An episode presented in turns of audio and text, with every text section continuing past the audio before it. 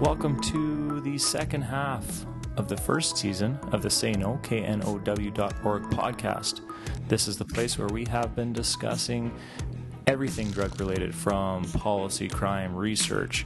We talk about what's going on on the streets. We talk about what's going on in the universities and the research areas. And uh, we talk to people with lived experience and we discuss ideas on how we can make things just a bit better. We receive funding for this podcast from the Canadian Research Initiative of Substance Misuse. You can check out the great work that they are doing at crismprairies.ca. Please note that the views and opinions expressed in our podcast do not necessarily represent the views of CRISM or any of their members, and the views also do not necessarily represent the views of my employer or any organization that I'm associated with, and the same goes for our guests. A big shout out to DJ Charlie Hustle. Thank you from the bottom of my heart for providing the excellent music that you've been hearing both on the intro and outro of our podcasts.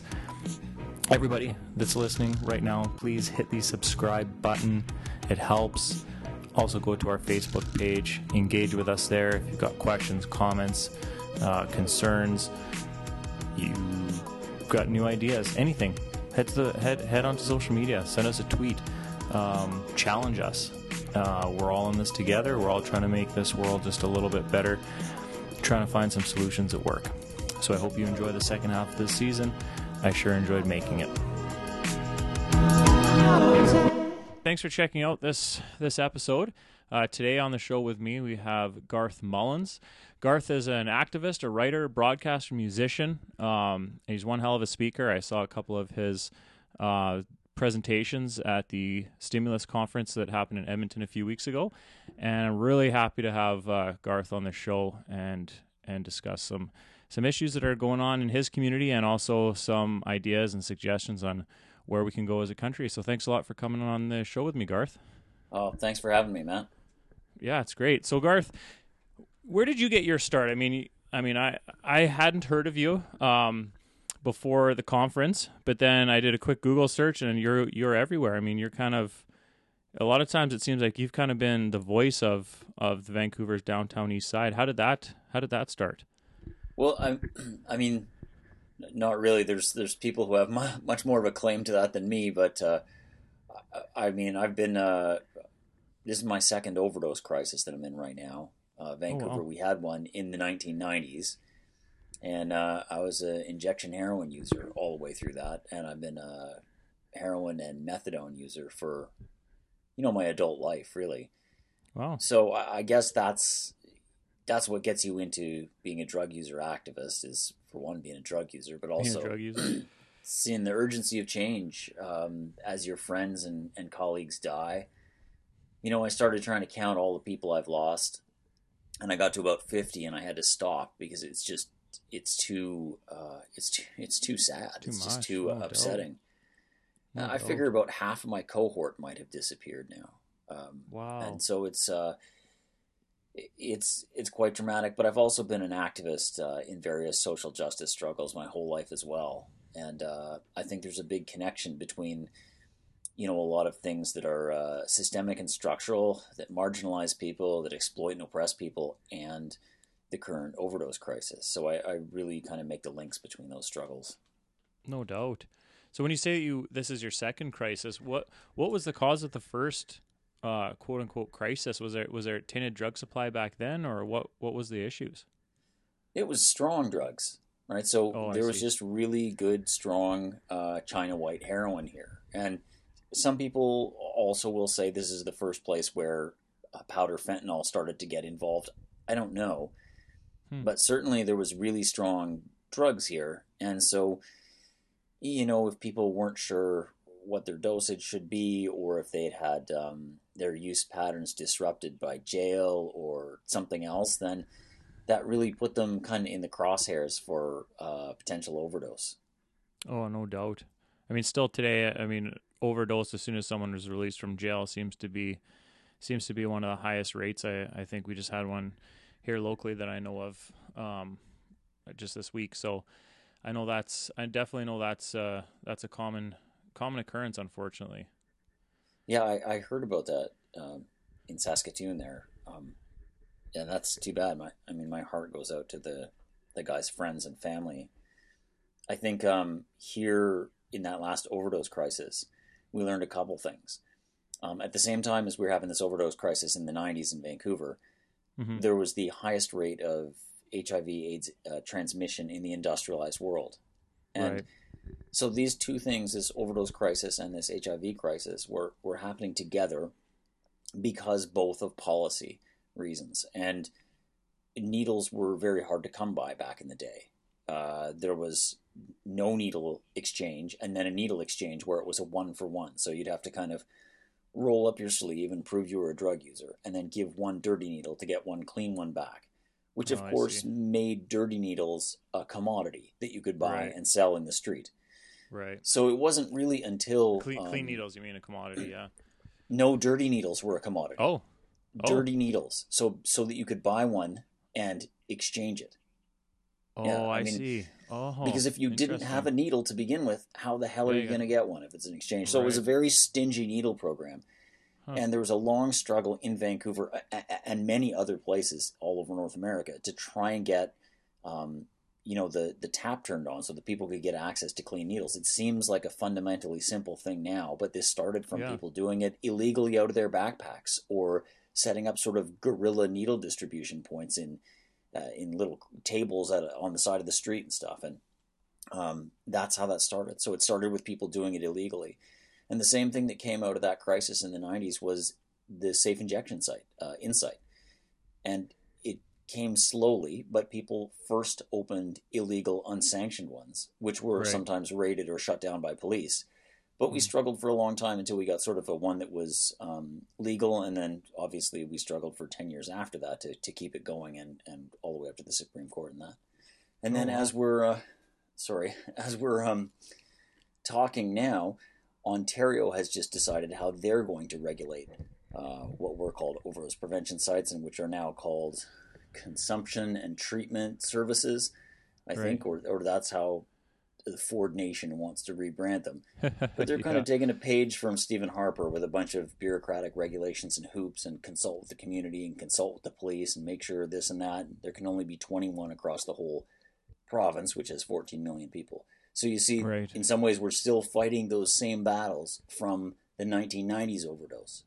But now we've got an overdose that is across the whole country. Well, the whole continent. Yeah. I mean, it's spreading jurisdictions yeah. all over North the America, world. Yeah.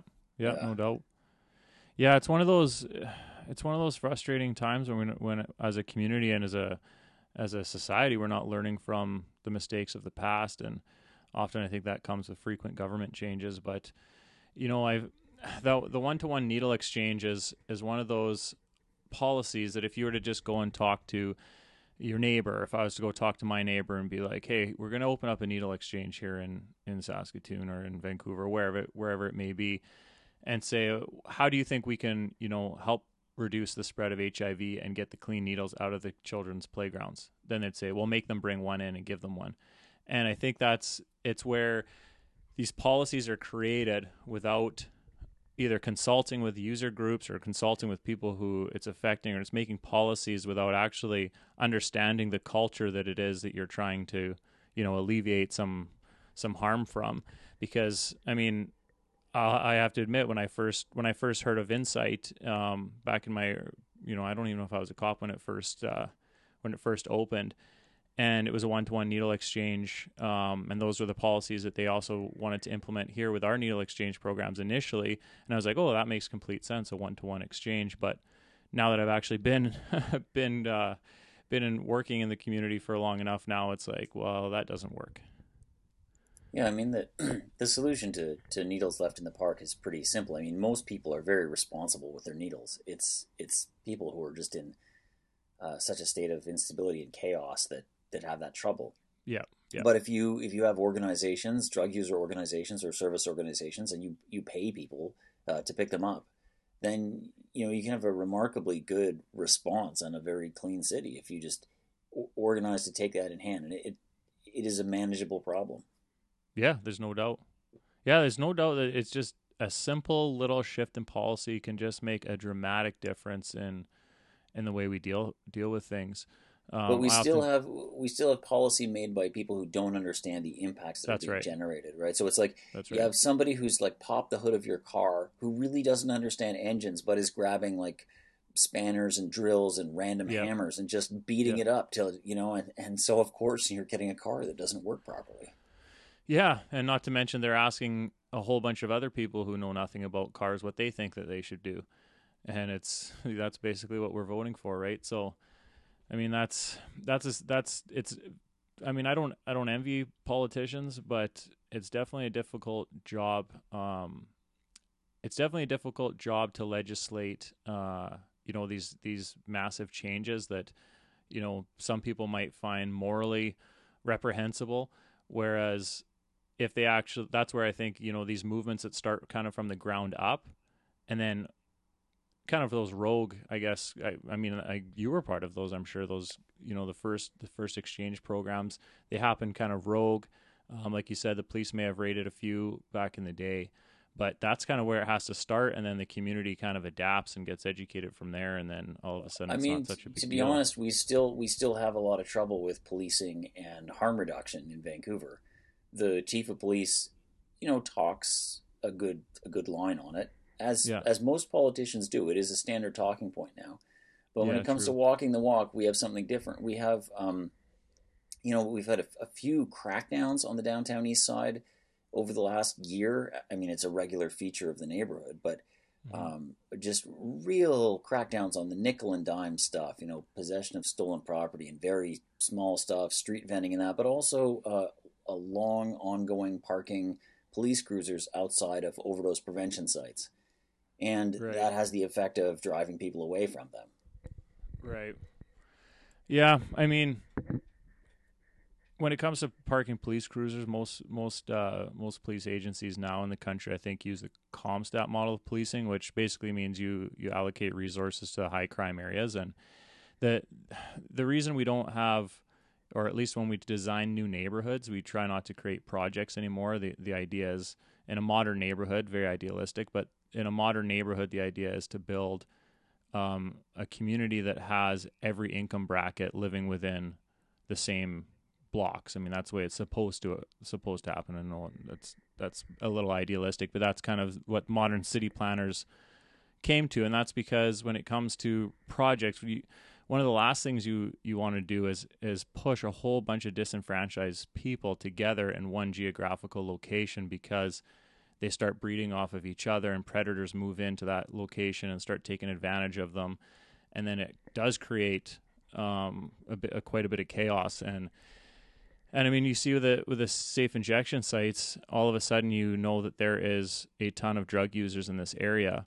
Well there's people that want to take advantage of those drug users and sell them products. It's not always just you know from their friends that are moving in to sell them um, to sell them something that they've know from a trusted supply. I mean, this is how the crisis occurred, right? So you have you have organized crime members moving in, cutting the product with something so they can make more profit, and then you have the people unfortunately dying from it.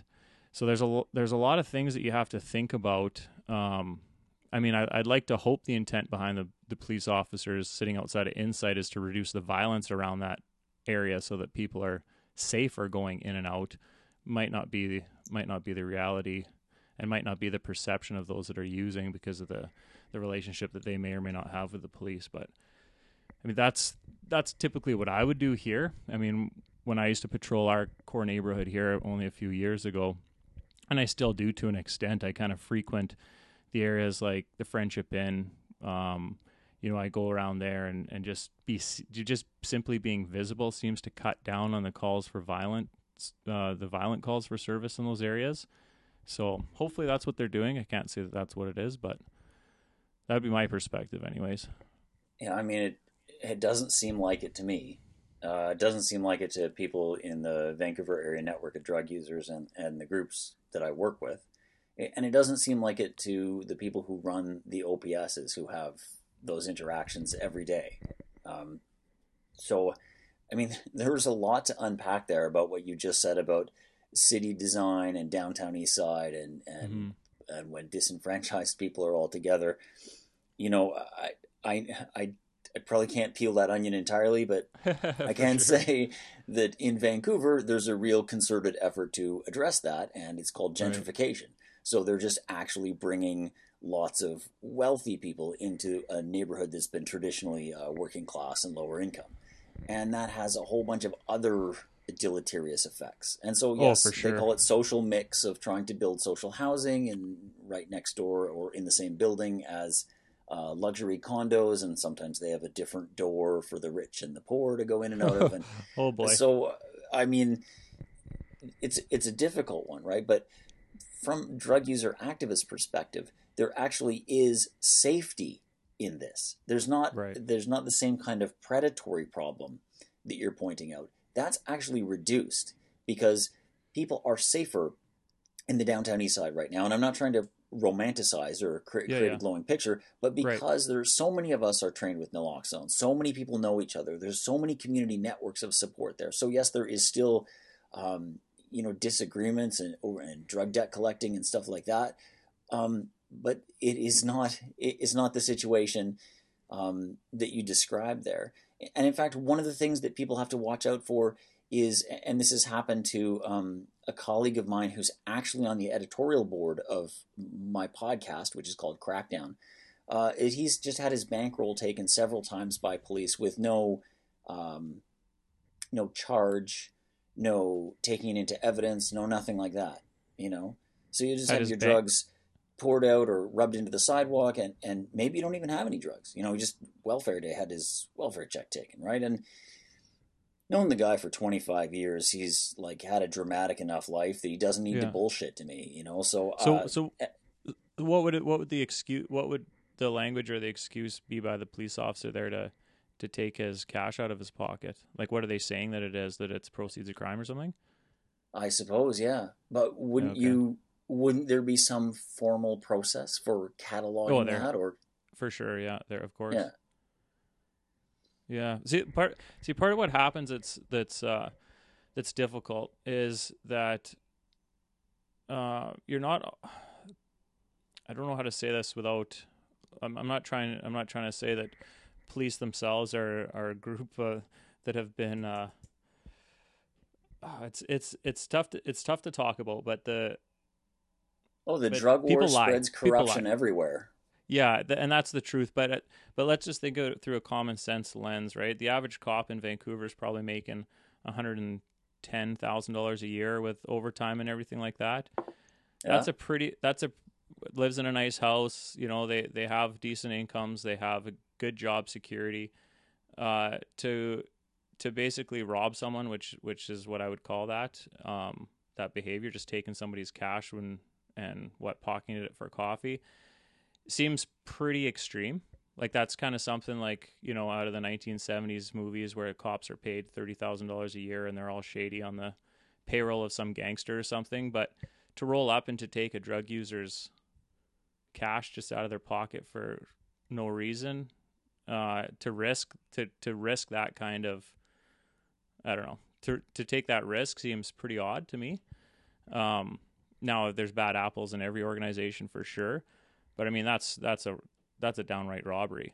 So the other so. advantage of having uh, folks living within 12 blocks is we can have meetings every day and right. get people together who experience the same police, the same patterns, and we can all connect the dots and figure out, oh, yeah. oh, you got to watch out for this particular cop or these right. two, or when they come down, and people will say, hey, six up, watch out. It's I won't say the names or the nicknames, yeah, yeah. but you know there'll be a couple people coming down the road and yeah. that doesn't come from nowhere. These are nope, survival sure. skills, and it's for crowdsourced sure. information. Yeah, you know. So I don't know what the cops' motivation is uh, uh, for their income. I don't. I don't claim to have any thoughts about that. I just know I've heard this uh, particular situation enough that we've yeah. explored the possibilities of legally actioning it with um, advocates, uh, lawyers in the neighborhood, and you know we re- we realize the um, the difficulty in doing some of that too. Uh, but that it's it's a phenomenon, and I don't know how prevalent it is. Yeah, but when I, sure. I, guess I, I guess I mean, there's the, lots of avenues. I mean, there's public complaints commissions. There's in BC, there's the BC Civil Liberties Movement. I mean, there's all kinds of agencies. I mean, if a cop's doing that, he should be fired, right? Like, I mean, I when, when I, was... I, I have been through the Public Complaints Commission process, the RCMP Public Complaints Commission, and the Vancouver Police Public Complaints Commission. And well, these should are be separate. There should be separate ones in the police service as well. Uh, yeah, I agree, and that has emerged, yeah. and uh, it's better to not have the police policing the police. I I think.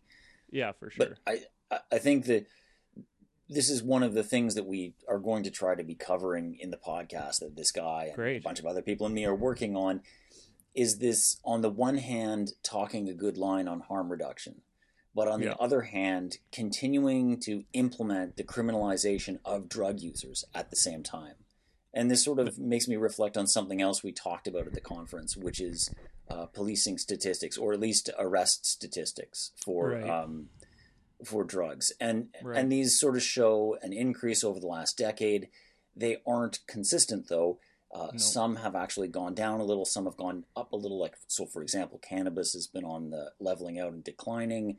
Uh, cocaine leveling out. Opiates going up. Uh, and these are arrests for simple possession. So you know, in that context, I I hear um, you know the the words of municipal officials and police in different parts of the country, which are now largely pro harm reduction. Mm-hmm. But at mm-hmm. the same time, I see this ongoing and increasing criminalization and crackdowns, like I was talking about earlier. And yeah. those two things seem in contradiction to me. They are, man. The, um, this is the this is the fight I'm doing uh, on a daily basis. I mean, even the the the police officers I would say that are working now that are under that have been that have been hired within the last 15 years i would say are very different in just the culture's different and the mindset's different than the ones that were hired before that. Um, the, lot of a lot of the police officers we have to remember that are actually running police departments across the country are old enough that they actually policed at one point or at least there's probably a few kicking around that would have that would have policed prior to the charter of rights and freedoms which came in in like 85 86 so that's a bit of it. That's where a lot of the disconnect happens as well. Is a lot of the old school guys are having to get educated, and a lot of them are too stubborn.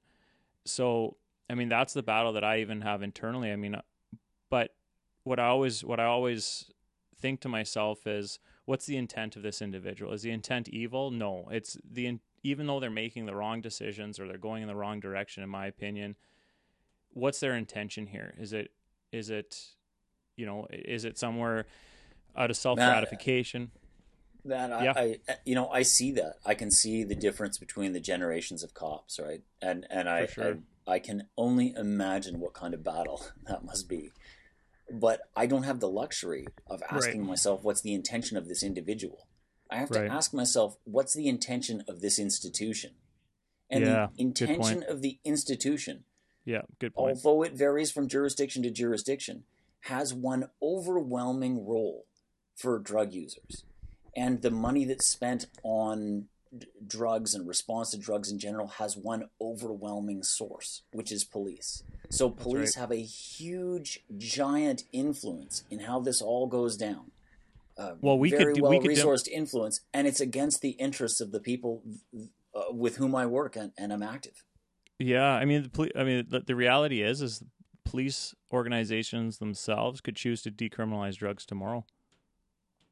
I mean, we we could. We just use our discretion that's been given that's been given to us both by the Supreme Court and and the criminal code, and we just choose not to arrest. I mean, the the vast majority of people who just have a small amount of drugs in their pocket, I know, I know the statistics you mentioned um, seems to contradict that in theory, uh, but I mean, I I can tell you, if I deal with someone who just has you know weed in their pocket prior to legalization, they weren't getting charged you know, at at absolute most, um, if they had committed another crime, then they would get arrested with that. But that's because I have to. So, what I mean by that is when when it comes to police statistics, for one, are the most frust for somebody who's trying who tries to use police statistics for good and for public education. It's very frustrating because I know how they're created and I know how they're kept, and they're the most they, I'm sure they are the most manipulated statistics there are because both sides of the fence are constantly using them to say the opposite things. And so the way most police statistics what most police statistics track are just simply arrests. Well, that's very different because I should say they they claim to track arrests, but what they actually are tracking are charges. So someone could have been arrested and released without charge thousands of times and then it's the one time that they were charged that that's actually logged. But technically speaking, I took away that person's rights and freedoms at least for a few minutes or an hour or it could be up to 24 hours depending on the situation. As long as I release them before 24 hours, um, they're good to go. And there's really no statistic, no statistic that captures that. Um, so, so let me least, roll back a second because you, you, said yeah. something earlier which I really think is worth picking up on you said police could decriminalize drug possession tomorrow if they wanted yes. to. They have yes, the discretion. Yes. I, I just think that that's like a fantastic um, thing to hear coming from your perspective as a police officer. Like I really, like I really value hearing this. I, and when I was, I had some trepidation coming on the podcast a little bit. But this is really great. You know, like I want to sample that and make an EDM song, you know, or something. Yeah, you know? an EDM song, please do. yeah. Uh, um, but on the statistics, you know, um, I I agree. Police statistics are very hard to use. The, the fact are, that yeah. they're they're so opaque and and difficult um, probably doesn't sit well with the CompStat um, community statistics nope. policing kind of model, right? But I think that everybody would benefit from much more transparency in how they're collected, how they're aggregated, the granularity with which we can see them. I mean, not not obviously keeping people uh, people's privacy and everything intact. Yeah, yeah. Um, but I think that would be really great.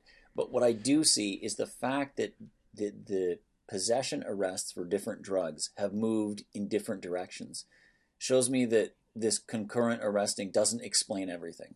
But you and me at, at one point were kind of comparing anecdotes and theories about the data. So it's like it the, the usefulness of the discussion starts to dissipate. But you know, yeah. I, I I think well, one th- well, one th- the storyline you're trying to put out would benefit from more data. You know.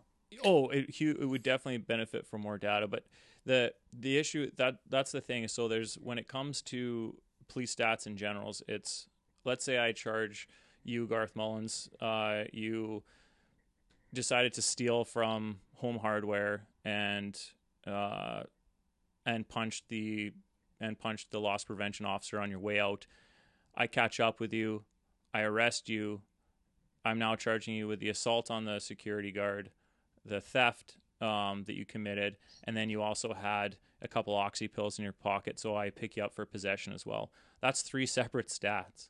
So it doesn't link it to the one individual as far as Stats Canada is concerned. So then you just say, oh, look, possessions, possession and um, of drug arrests are up because, you know, this oxy one just contributed to the overall possession stats but really it, because it yeah, doesn't. Just, sep- if you look at the numbers of assaults and stuff like that, even the numbers of B and E, it still doesn't match up. You still don't explain all those arrests, and um, you know if you if you think about um, the different types of drugs that generate possession arrests, yeah, like really people aren't going to the home hardware to knock it over who are holding cocaine, but they are who are holding like opiates. Usually meth. Like there's using meth here. usually, yeah. usually everyone everyone seems to have a point of meth in their pocket nowadays. Right. I just mean across the country, the the fact that the trend line is different between pot and heroin. Oh yeah, I see what you're saying. For heroin. sure. For sure. Th- those are going I mean, in different directions. Yeah. Really yeah. sort of kind of gives trouble to your narrative there, I think a little yeah. bit. No, you're you're you're you're bang on. Um yeah, when it comes when it comes to uh, you know, c- coke, uh, heroin, meth, definitely officers, I would say, um, are less likely to use their discretion and let the person off. Um, Except for coke, it's going down across the country. So if you look at the statistics, this is what I'm saying: is that not yeah. all hard drugs are equal. So right. if all hard drugs were equal, then we there might be more of a basis to say, well, they're just involved in an assault or something at the same time. But I, I think we're creating the most boring part of a podcast here. To, yeah, to, yeah. To no try and parse the statistics that people can't see, but they are available yeah. on uh, StatsCan. So. Yeah, they def they definitely are. Um, so Garth, when you were when you were rolling out with these uh, these first safe injection sites. Uh, were you part of? Were you kind of part of the downtown East Side community, or were you reporting on that when when they just started going with the, I guess, the second crisis that we're in? Yeah, I mean the the op we had Insite opened its safe injection site in 2003, and um, then we you know spent the next decade fighting with Stephen Harper about its right to exist Right. Um, meanwhile, uh, people were, were making policy decisions such as the reformulation of oxycodone into oxyneo, uh, such as yep. changing what methadone was available to the majority of people in Canada to a, a worser formulation, a not as effective formulation, and uh, trying to cut people off at the doctor who are getting prescription opiates with changes to guidelines to prescribers. Yeah. So these these kind of three things I think really were the uh, touching off the crisis. I mean, this is not uh, as much a crisis of bad drugs as it is of bad drug policy. Of course. And uh, then it really broke. It started to break here in 2014, 2015 is when we were starting to feel it. And then there was an official declaration, geez, I think in 2016. Yeah. Uh, and it was that winter here in Vancouver. And I, it's it'll stay with me forever because this is when the, the, the graph, the chart of the statistics of overdose deaths just jumped just jumped. And yeah. uh, it it was there was a lot of snow. It was a cold winter, and it was really long. And that's when people just said, "Screw it." We're not waiting for the authorities to give us permission. They just started setting up tents in the alleys and doing, uh, you know, reversing overdoses and giving people harm reduction supplies. And this was technically illegal at that point. Right. And uh, and you know these proliferated a bunch of them and now they're across the country. But um, in BC at the time, the government either had to shut them down or find some little loophole for them to become legal, and so they became legal legal by being, you know, kind of called overdose prevention sites instead right. of safe injection sites. But the same thing is going on in both of those places, essentially. Uh, okay. The OPSs are just more nimble and quick, less right. institutional.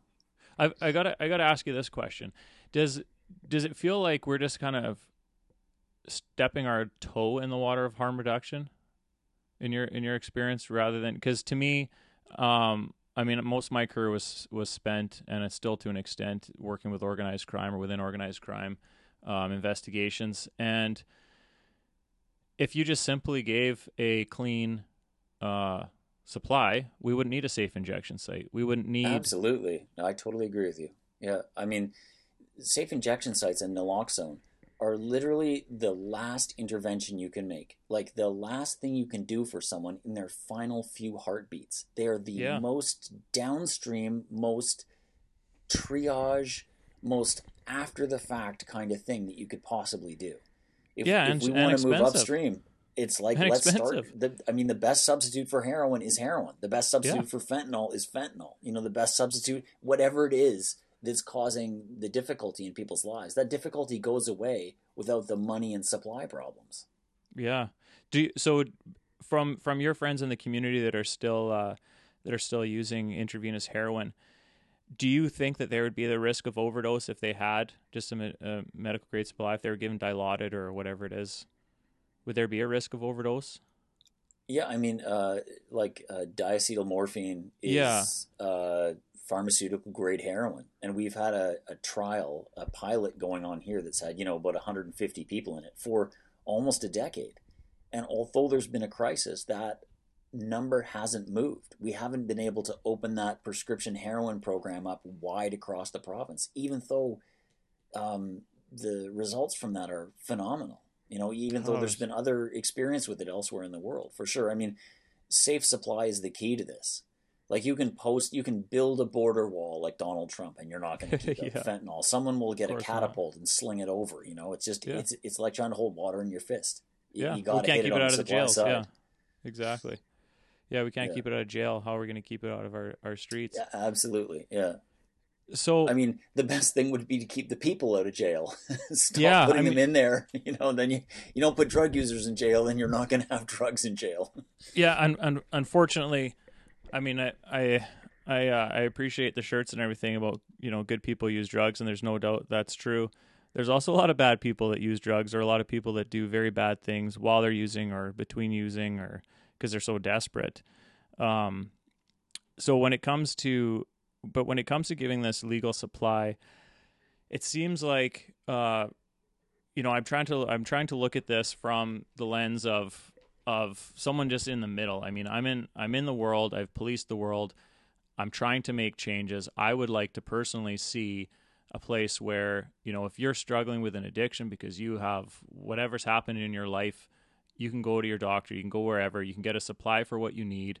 You know, there's ongoing support for, you know, if this if this is an issue that you want to actually stop at some point, here's the support to do it so as a big picture guy who thinks that we want to get there and then i suddenly go to a place like the stimulus conference and there there's, there's this in your face you can see the industry that's built around harm reduction. It's like oh now we're going to have to take down the walls of this industry to be able to actually get to something that's going to really help the community.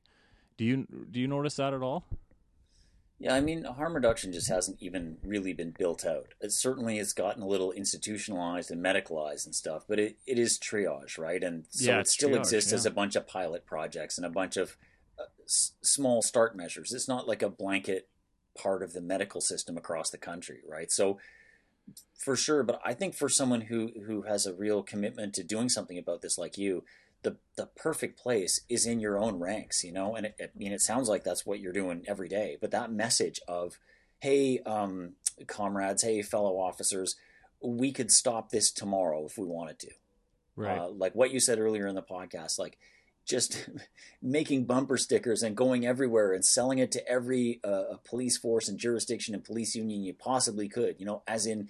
Um, like it's safer for you it's better for you your job your career everything will be better you'll be able to do the kind of policing that maybe you want you to want. do or you'll be able yeah, to focus exactly. on the bigger fish you don't have to like you don't have to be doing this anymore you know if if you could do that i mean we had a, a guy here who's passed on who was um gil Puder, who was an officer in the vpd and he called yeah. for uh making heroin legal god in the 90s right yeah. and he was just like when we heard that we were just like wow, if somebody inside the police is saying that, that's really must show us something about what it's like to uh, to be on the other side of this drug war. Yeah, Gil and, Gil was one of my inspirations to uh, to starting the, our organization. Say no. Uh, so well, that's great. I mean, yeah. your if your message to your your fellow officers is stand down, that that's a, that's a message I can really get behind. And I know it's a hard sell, but believe me, all of this stuff has been a hard sell forever until it yeah. not until it seems normal. Like, what you guys want to just give out needles? What you want a safe injection site? What you want to prescribe heroin? Every time something like that comes, or what you don't want to be called junkies and addicts, is every time you try and move the needle, uh, no pun intended, yeah. a little bit, like you you experience this kind of backlash effect. But you just you do once you kind of feel how the waves move, and I, I respect it can be probably a pretty heavy backlash within law enforcement. But once, well, once you feel that, yeah. yeah. it's it's but tough. I, but it, it there's a lot of you around though. I think who are starting to see this. Oh, there, there. Well, there's no doubt, man. I mean, I've I have I have police officers come up to me um, that I've never even met before. They're just like, "Hey, are you that cop that thinks drugs should be legal?" Like, yeah. Can you tell me about that? And you know, I spend five minutes talking to them. Like, oh, those are good points and then they kind of you know they go away pondering. So it's uh, it, it's definitely happening, and I think um, I think everybody knows, especially the cops that care about the community they're policing. They they can see the damage that's being done. Now on the now on the flip side, we're also responding to the calls where you know some dude just beat the absolute piss out of his out of his wife and she's not she's refusing to give a statement and it's just like what the hell do you do? And you know he happens to have some drugs in the house or something so it's like hey this will get him into jail for for the night and away from her. And so sometimes we're triaging out there and and definitely using the laws creatively you know but you can to, arrest people for assault without a complaint right? You you can um you can yeah some sometimes. Um it depends right. on the situations. A lot of times it's it's you don't have the evidence. Like you don't have the evidence to take him out. Yeah. Like yeah. I, so it's I see what. I see yeah, like you know, but you can't prove it. Knowing and proving are two very different things. Um, I, w- I wanted to ask you, I, as as an activist, uh, Garth, I, I find I find that there's uh, and I mean I, have cons- I've always considered myself as a bit of a social activist as well, even before policing. I thought that's why they hired me, but um, but they it, but it, it turns seemed... out that wasn't. well, well, maybe, maybe it was. It was just let's just say it's an uphill battle sometimes trying to uh, get initiatives get initiatives out there that I think would help the community, but nobody nobody is ready to accept it yet. But no doubt. what yeah, but uh, I find that in when it comes to the drug use activist movement, there's there's often the narrative to when it comes to talking about a drug user, we need to meet those people where they're at. But it feels like there's a bit of a disconnect in meeting the average citizen who thinks that they care about the community, therefore drugs should be illegal. We're it seems like we're we're not meeting that person where they're at, and you know, an, an example would be if if I went and talked to, you know, one of my neighbors who has grown up in a upper middle class family they have they probably you know they might have a family member who's some somewhere along the line struggled with an addiction, but they really don't know what's happening, and they just see that oh there was another there was another police report of a you know a, a search warrant executed by the police or a gang stabbing or or a shooting or drive by or something like that, and they're right there like oh we got to get these drugs off the street, we got to you know support the police in cracking down on all this shit. How do we meet that person where they're at to to show them that you know this isn't i know your intention's good but it's misinformed. Yeah i mean i think that's a real struggle. I, I can say that when you saw um, my presentations and, and, the presentations of my colleagues at um, stimulus we were talking to a room that was largely ourselves and right. people who had uh, you know we, there was a bit of preaching to the choir going yeah, on. There, no right? doubt, no doubt. When you're away from the the choir and you're um, you're talking to a different class, like if I talk to a university class or a, you know a, a people who aren't really in the life, you, you, do change how you argue. You don't change the principles gotcha. you're arguing for, gotcha. right? But I mean, like I don't I don't think it's appropriate to like turn people's lives into dollars and cents figures. Um, but all of a sudden if you're talking to like someone who's really obsessed about their taxes and they're like we can't afford to coddle you drug users. I've heard this all the time. Right. I said well you kind of can't afford not to because it's right. much much cheaper to give someone a methadone prescription than it is to not give someone a methadone prescription. Right. You know uh, and and so sometimes you have to find the argument that that works for the person you know or if if people are worried about um, you know, needles in the park or something like that, you have to put up great big signs that say, call this number to get the needles picked up. Right. And you work with the, you know, you know, you make sure that there's someone on the end of that and that they come and you show people that it can work this way. And, and, and finally, I think you got to show them our crackdowns don't fucking work. Mm-hmm. You know, and and that's the hardest thing probably to communicate as law enforcement because oh, it, maybe it just sounds like you don't want to do it or something like that but that's the truth. It just it, it doesn't really work unless you're willing to sort of militarily occupy a neighborhood. Yeah, which even then you can't.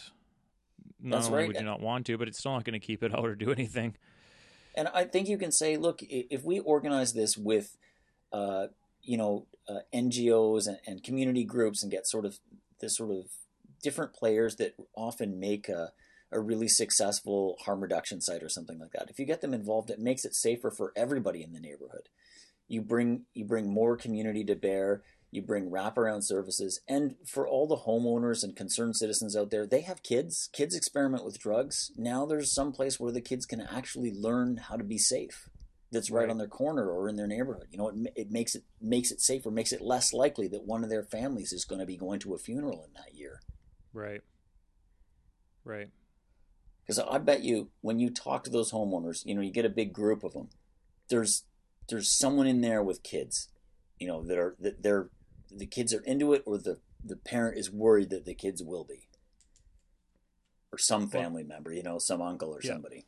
Yeah, that's I mean that's typically what it is, but they're you know the average mindset. I mean, we're in Saskatchewan, right? This is the most conservative province, probably, arguably, if not Alberta. Um, but because of that, I feel that there is. I, am hoping, at least, uh, that we can kind of skip over what some of the others, what the some of the other provinces have have tried and and failed at when it comes to harm reduction initiatives. You know, maybe we can maybe we can skip over because we don't have it. We don't even have a safe injection site here, man. So maybe we can skip over that and just go straight to prescriptions and and handing them out. I mean, that'd be that'd be super nice. Like, let's not build a whole infrastructure around something that's just triaging, and let's actually try to get to, to some roots of these issues and, and right, right. Another, so, but... so when I said um, a safe injection site in naloxone, I, I understand naloxone is also hard to get in uh, yeah. Saskatchewan, right? I mean, I saw you took a whole bag of naloxone kits yeah. from Alberta. So you, sir, yeah, I've already officer, given some. Are a, you're a naloxone mule uh, transporting naloxone across interprovincial jurisdictions. That's right, um, which is completely legal, I'm sure, but eh, because naloxone isn't a drug and right. can't hurt anybody. But, well, it is scheduled, I, but yeah. Yeah, I just don't know why, but yeah, it's yeah, fair point. You're you're ratting me mean, out here, Garth. well, you can edit this part. Yeah. um, I, just I, I only meant this as to say that it's still very hard to get it in Saskatchewan, uh, yep. naloxone and so my, like my hats off to you for for seeing the opportunity in that conference to at least uh, make a little dent in that. Um, but I, I, think that although I said before, safe injection sites in naloxone are literally the last interventions you can make yeah, uh, in sure. someone's life. They're absolutely essential. Like you cannot. There's no getting around that. Like if if you there's no there's no leapfrogging over that because even during the transition to when everybody finally gets on something that holds them, there's still going to be that time when people are still using while they're getting titrated or while they're getting used to the replacement therapy. So they're just right. there there there's no option I can see that lets you guys avoid OPSs. You know, and Ontario is going to find out very fast that they're trying to bureaucratically strangle them is going to just produce more deaths. Hmm. But and I think a place like you know, you, you guys obviously know best in, in Saskatchewan where the right places are, but where there are where there are neighborhoods and where there where there are congregations, having an OPS also gives you a, a place where you could actually maybe start giving out um, Suboxone or methadone or Dillies or whatever kind of um, you know substitution treatment that you, that you get to. You know. Yeah. Yeah, we're pretty good. We're pretty good with our our methadone uh, program here. I have to admit, um, it's been around for quite a few years, and and they give out lots and lots of it. Um, so yeah, we're we're not bad with that, but there's we've definitely got we've definitely got a long way to go. And when um, you get um, to those sort of next tier um, substitution treatments, or when people are getting prescription heroin or, or something, I mean, we still don't really have that in BC. Most right. most people in BC who are, right. are getting any kind of treatment are on Suboxone a little bit, and mostly methadone, mostly old school methadone, or a replacement for it called methadose, which is not quite as good as it used to be. Yeah. But I mean, that's still with all the innovations you hear coming from Vancouver, they are still very peripheral to the whole big picture. Yeah. Well, even uh, even my mind is is has changed. I mean, I it was only I would say a handful of years ago where I said a safe injection site in Saskatoon would be stupid, simply because not because I I think that you know it's it's a waste to provide to provide the service to the individuals. It was just the fact that I didn't think it would be used, and uh, I think it might have been my own my, being naive, possibly. But my my theory behind it was that it's you know it's cold as fuck here in the winter. It hits minus forty all the time. So our needle houses where people are selling preloaded syringes out of this is a this is where all your friends are. It's warm. Why would I buy my twenty dollar you know my twenty pack, get my cold ass on the bus or walk down to the so safe consumption guys, site and use there. You guys need the minus 40 model then, which is That's to right. meet people where they are. And if they are at someone's house, then someone should get paid for making it safe there. You know, ah. someone should get a stipend to just be like, I know naloxone. I got a big, big ass box of clean needles. I know what's going on, and just make it so that anyone could become that person. You know, anyone can can like let their house. And I know this probably will give the neighbors who call you up a heart attack. But yeah, um, you know th- that's that's maybe the kind of flexibility because really, as, as drug users, we've been running, you know, safe injection in places for a very long time. They just haven't been right. official, but but people right. have been trying to improve those sort of things. If if the um, you know, if if people are given the proper public health tools to really do a good job of that, you know, if they're given an oxygen tank, a bunch of naloxone, a bunch of clean s- supplies and stuff like that, maybe a bit of money to to defray the the costs or whatever, then you probably would get people coming forward to want to do that. You know, it's That's it's better actually, at someone's house if people aren't yeah. dying there. Yeah, you know what? I, I that's that's brilliant. I've never thought of that before. But uh, what would you say then to I, I talked to uh, my former police chief Clive Weighill on the podcast a couple weeks ago, and uh, he was actually the president of the Canadian Association of Chiefs of Police.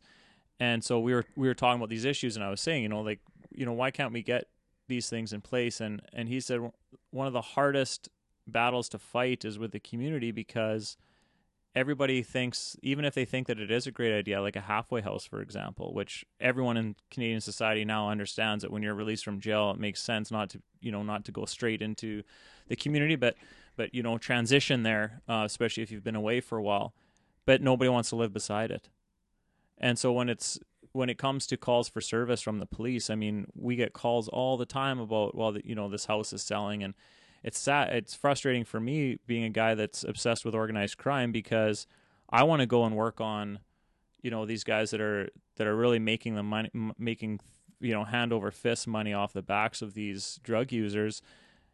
And yet the calls for service and what the neighbors care about is that one house beside them that's you know selling 1500 bucks a day if that you know, it's yeah, you know, it's, it's a tough I'll world. Bet you, I'll bet you, if they had the the minus forty uh, OPS model that we were just talking about, I'll bet you somebody would see an interest in reducing those kind of nuisance things to the neighbors.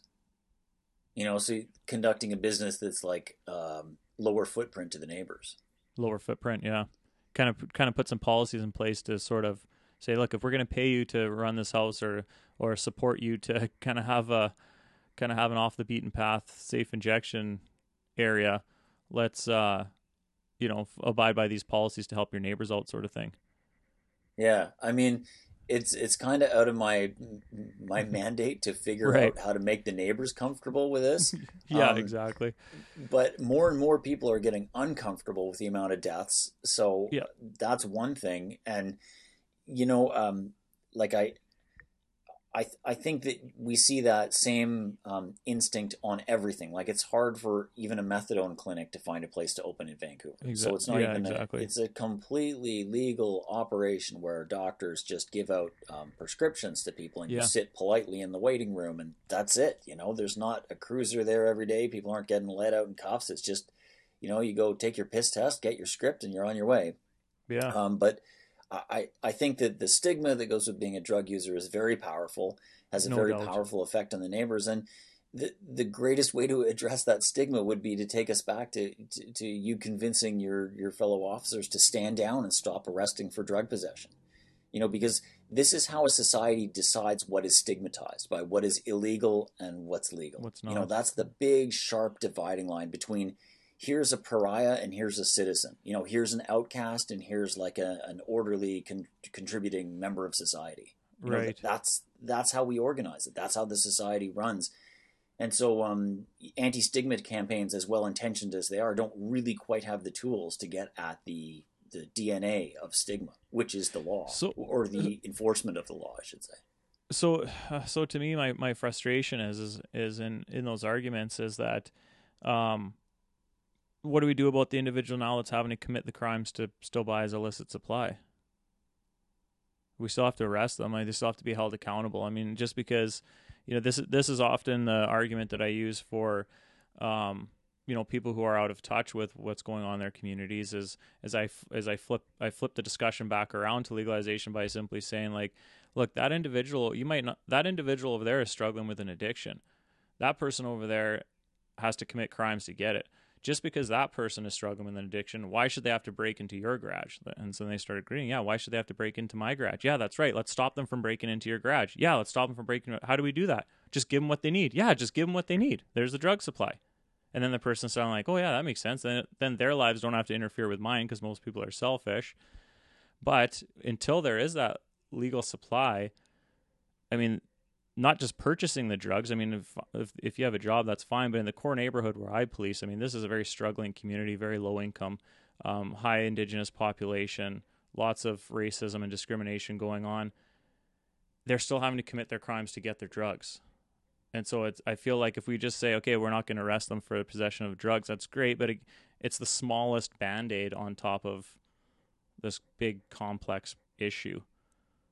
Yeah, I mean, I agree that decriminalization without addressing a safe supply is not the whole solution. That's right. And I think voices within policing that are really coming out to say safe supply as well, uh, and saying decriminalization, and saying, in fact, we feel this so strongly, we're making this decision in this jurisdiction to stop arresting people. Now, Prime Minister, do your part, or or, or Premier, or, or whomever, do your part, and, and help us with the safe supply because we only right. have half of the solution here with our handcuffs. You need to give the the other hand, the other uh, part of the solution. Yeah, I mean, Chief, Chief Weighill on my podcast there a couple weeks said it the best. He said, "Police have the issues that they need to deal with that we're experts in. So we can we could maybe be experts in the organized crime side, you know, the the driving side, the trying trying to reduce crime side, but we're not medical professionals, and nor should we pretend that we are and start putting our voices somewhere. So." That should come out of the medical community. That should say, okay, we're going to give this, we're going to supply this person with X, Y, Z to to help them with their addiction. Whereas, you know, but we we can handle you know this part of the equation, but we need to outsource, kind of outsource these problems to the entire community, I suppose, of of professional organizations to get them rolling. I but, mean, uh, let, us like just to circle back on the organized crime and the dealing question for a minute. I think the the way you get rid of the Al Capones is by making booze legal again. You know, that's exactly. the best way to address organized crime. Exactly. But short of that, what happens when you go after organized crime is you actually create chaos. At least organized crime in the drug trade. Like in this city, I remember when they arrested one of the big three who were in the uh, heroin trade and it created a lot of violence between the remaining two as they were deciding who was going to fill that void. It created a lot right. of chaos for the traffickers and the drug users downstream. It meant the quality of the product changed rapidly, so probably a lot of people got overdoses or or dope sick or all kinds of crazy things from all of that. Right. And it's uh it's an illegal market which is really vulnerable to shocks. Right. And those arrests put shocks through the market. And one of the things we tell people is try to know the person you score off or try to establish some kind of trust or at least try to figure out something that gives you a little bit more certainty. And certainly test your drugs but that's one of the ways people keep themselves safe is nurturing those relationships. And when those relationships are disrupted it makes things more risky for people. So i actually think and i know this is quite controversial but yeah. let's let's not arrest drug dealers you know? That's not going to solve your problem because all it does is creates a vacuum that is right. very quickly filled. And it doesn't stand still. It's filled by a new generation of people who have to harden themselves to increased policing. It gives us the iron law of prohibition, which means let's get something that's smaller volume and stronger and, and easier to move. And maybe we don't have to move at big distances. Maybe we don't have to huge, huge, um, have huge acres of poppy fields growing. Maybe we have a small lab that's closer to where our market is yeah. for fentanyl. That's fentanyl replacing heroin. Yeah. And and so those kind of arrests actually create lots and lots of harms, mm. but I don't know if they do any good. Right. Yeah, it's tough. It's tough, man. It's uh, um, fa- fascinating things to think about. Really, um, interesting things to ponder for sure. It's it's tough because, man, like you you know, we see, as I said at the conference there, like while the presentation's going, my partner's texting me and they sees like kilos of, of meth and coke, or actually, sorry, only a couple ounces of meth and coke, but kilos of of uh, fentanyl, which was obviously going to be pressed in. It's like, oh man, like it's pretty hard not to feel like you just saved a bunch of lives, and I know that's what the the culture, the policing culture believes that you know at least it seems like we've gotten ourselves into such a mess, I guess is what I'm trying to say, that the intention of our seizures now, I would like to think, are at least more noble than maybe they were back when prohibition was just kicking off when we were a bunch of idiots, you know, as a profession running around arresting people because we thought drug users were bad. I, I think so, the I mean, intent is now. The, prohibition started out here in 1908.